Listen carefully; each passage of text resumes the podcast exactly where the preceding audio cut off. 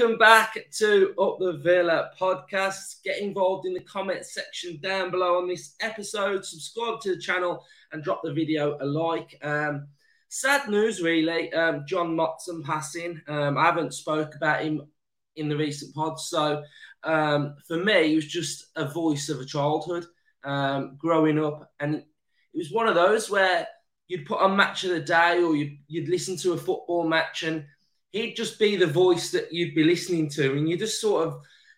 It, it was so good that how he just it just flowed, and you, you never noticed a different commentator because he was just that good. It just felt like Motson and the match you were watching was just a complete fit. Um, so it's really, really sad. You know, like I say, as a kid growing up, he was just the person that I'd always listen to as a commentary. So uh, what a legend! The coat was just legendary as well, and you know, commentators, we, we, we speak about players being legends of the game, managers and, and everything like that. But, you know, people in the media, you know, he set the tone for a lot of uh, modern day commentators as well. So um, he's going to be a massive, massive loss to football. So I just thought I'd just come on and say uh, RIP to Motti. So, yeah, sad stuff. But Villa won. Massive, massive weekend for Villa. Absolutely buzzing about uh, at what we on one minute 37 and I've said buzzing. So um, yeah really happy with the win happy with the performance. More importantly happy with the way in which we won the game against a team that's a, a, a tough team for us to play against. You know if you look at the way they set up it's a five across midfield. There's no space whatsoever is there? So for Villa to be the side that you know are wanting to control possession, that are wanting to have all of the ball, that are wanting to dictate play.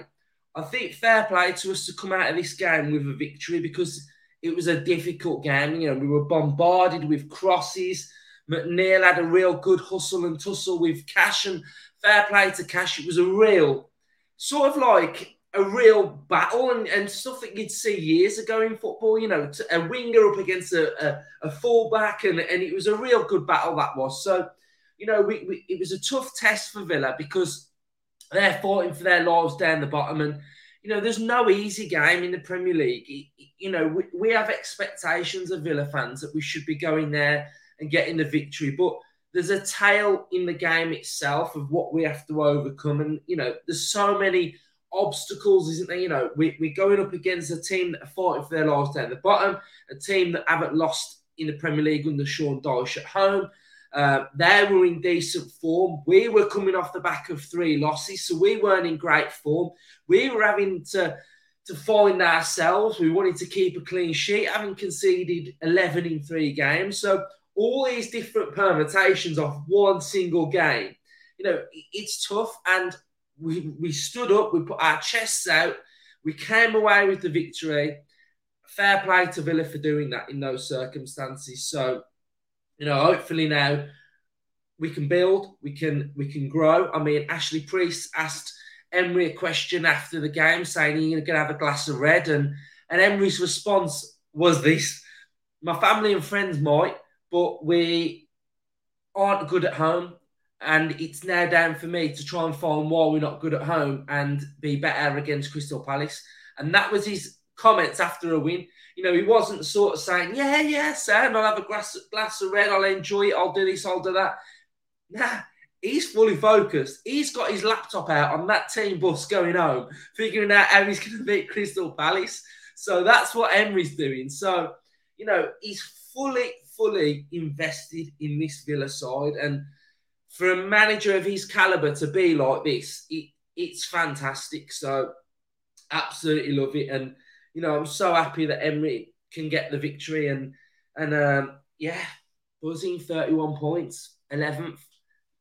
Hope Spurs do Chelsea, so we can try and catch Chelsea. So yeah, so debrief. We go a little bit more in depth in this episode now. So we'll have a look at the stats, we'll have a look at the positions, we'll have a look at where we are. So get involved in the comment section down below. Drop your thoughts, get involved. This pod is here for you to get involved.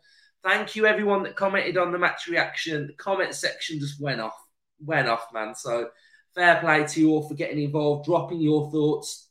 it's so nice to see, you know, a lot of comments getting likes off other fans as well. So, um, well done to you all for getting involved. So, um, let's have a look then. Let's um, let's see tail of the game then. How did it go? One thing looks better, by the way. So Aston Villa's um, possession in the game was 53% to Aston Villa. Uh, we had nine shots, five on target. They had 15 shots, five on target. Um, so the same on target. Um, corners, we, we, limited them to, to only five, which was quite good, I think. Um, so I think that was good. Uh, we both made 12 fouls. They had two yellows. We had one. Big chances. Villa had four. We missed two. Uh, I guess one of those was the Watkins header. We hit the woodwork once. Um, shots outside the box, four for Villa, and they had 13. Uh, this was the shots with XG by minute. So uh, Villa had a better shot XG of 2.09. They had 1.62. And this was how we lined up. So uh, it's annoying that Coutinho's injured. Coutinho's out for a month now. So that's frustrating that he was sort of getting back to back to some form, wasn't he, Coutinho? And he's now going to be out for a month. So um, I was a bit wary when I saw the lineup of Ramsey and Bailey. Uh, but I felt like Ramsey ended up having a really good game. McGinn had a brilliant game. Um, Watkins had a good one as well. Uh, the back five was pretty, pretty solid as well. So uh, all around the back five was really solid. So like the lineup. Um, so yeah, decent lineup by Villa.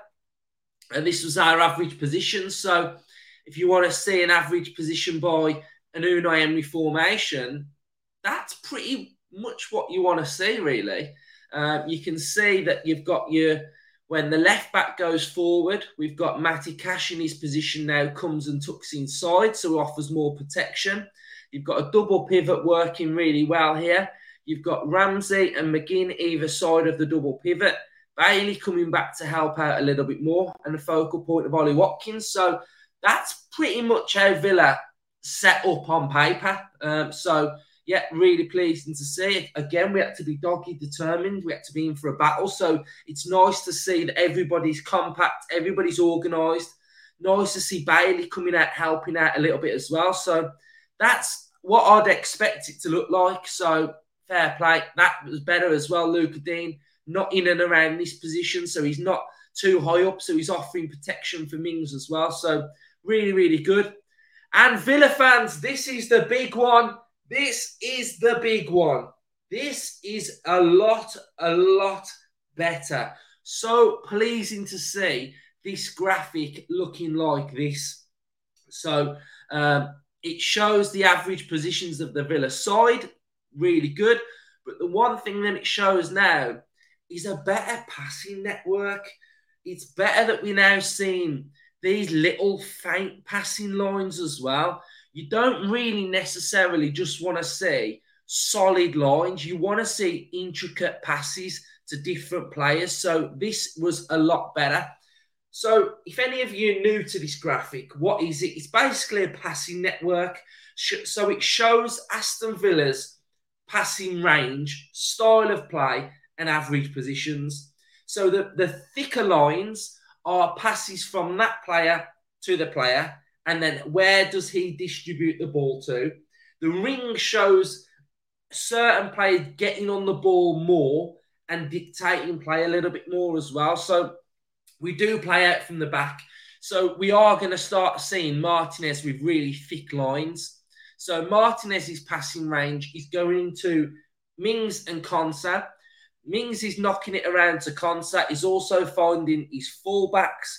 But what we are seeing is if we went back to, um, I think it was the Man City one where I called us double pivot FC, where it was just going into the double pivot and then there was nothing else. What we now are seeing is it going into a double pivot, but branching out to Ramsey, branching out to Lucas Digne, finding Watkins, going out to Cash, finding Bailey and McGinn. So it's working in intricate. We've got a little box through here. So it's a lot better and it's showing that the range of passing is better. It's showing that more people are getting on the ball more. Um, So yeah, really good passing range. Really, again, you want it to be a bit further forward. You'd probably want Luiz to be finding, you know, passes in and around this area, but it's a lot better. It's a lot better from what it was three games ago. So fair play, it's improving, and the passing range is getting a lot better. Uh, Villa's uh, danger creation was pretty central, really, um, through that area, and then it was pretty solid through the back line as well. So, yeah, pretty solid. But this is where I'm guessing second half we started to get a bit of joy, didn't we, through that area. Uh, the XG on the shot map. So Villa are in light blue, Everton are in um, dark blue. Um, so you know the home side got a few more shots off, but we did the damage. This is the goal, Villa fans, that I want to talk about because this was brilliant. Now, what we saw in the first half, a majority of the game, was Everton's strength under Sean Dyche. Now, I do want to touch on their setup a little bit as well because they're, they're basically setting up so solid, aren't they? It's like a bank of four, a bank of five, slash a bit of a striker. And that midfield, Onana, Garner, and Doucouré are just powerhouses, aren't they? They're just there to disrupt, get involved. They're destroyers, aren't they? They've got three destroyers that are so difficult to play through. Um, and their game plan is to nick a goal and then just sit on it, I think, and keep it tight and, and, and not be too expansive. They've got a lack of a striker. They're not really trying to play football, are they? You've got Pickford who's just booting it forward. See what happens. The centre backs booting it forward. Fair play. The odd crossfield ball to McNeil gets them a bit of joy. But, uh, you know, I think for, if for Everton, they've got to show a bit more. They've got they've got to be a bit more. But then again, when we got the goal, and then when we were they were chasing it, this is where we came into our own, wasn't it? So no, we'd completely bypassed their whole midfield. Um, McGinn, we had sort of like a three on four, didn't we? So McGinn drove forward. He had a beautiful weight of pass to um, to Buendia. The, the weight of pass here is just phenomenal. Um, and then this now. I mean, I've watched this goal now. Every time I watch this goal, it just gets better and better and better. He's looking here now like he's going to shape this. He's going to shape this ball right into this corner there the shape on that, the way his body now is open. He's got an open body. He completely sells Coady down here. And I mean, look at him. He's got four players in and around him there. He sells Coady, sells Tarkowski, bullet shot into that area there.